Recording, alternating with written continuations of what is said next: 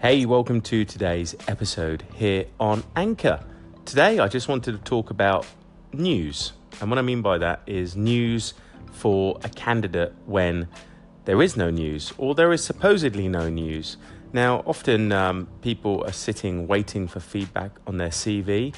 Perhaps they've even had an interview. And it can be really difficult for a candidate to know what's really going on.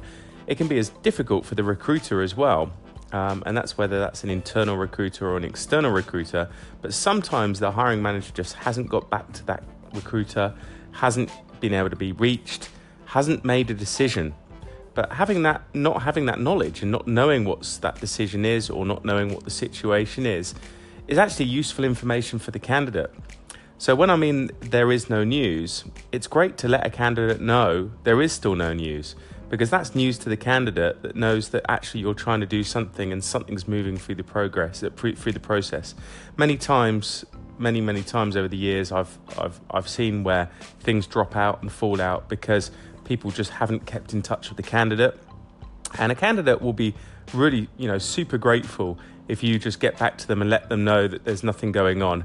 Now, there's a point in time where you may decide that actually you're going to close this off. It's not worth following up. And that might be the candidate that makes that decision, who decides, look, I'm going to give this my own deadline. It may be that internal recruiter or it may be that external recruiter that puts a little bit of pressure on the business to make a decision. Now, I think that's fair and reasonable enough. If the time has gone on to a certain length, and that depends if it's perhaps a, a, contract role or a permanent position, but there's a certain period of time where, you know, if they're not getting back to you, they're just probably not interested. Um, there may be some other reason why. There may be other interviews going on. There may be some delays. The person could be on holiday. There may be sickness. There's there's a million other reasons.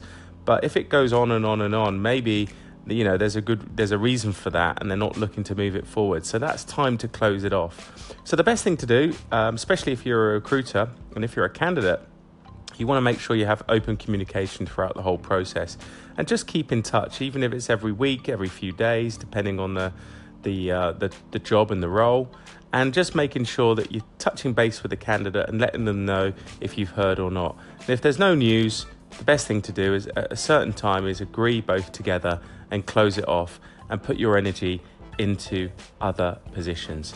Love to hear what you think. If you have any experience of this, if you listen to this on iTunes, jump over to anchor.fm forward slash David Lawrence. Love to speak to you on the show.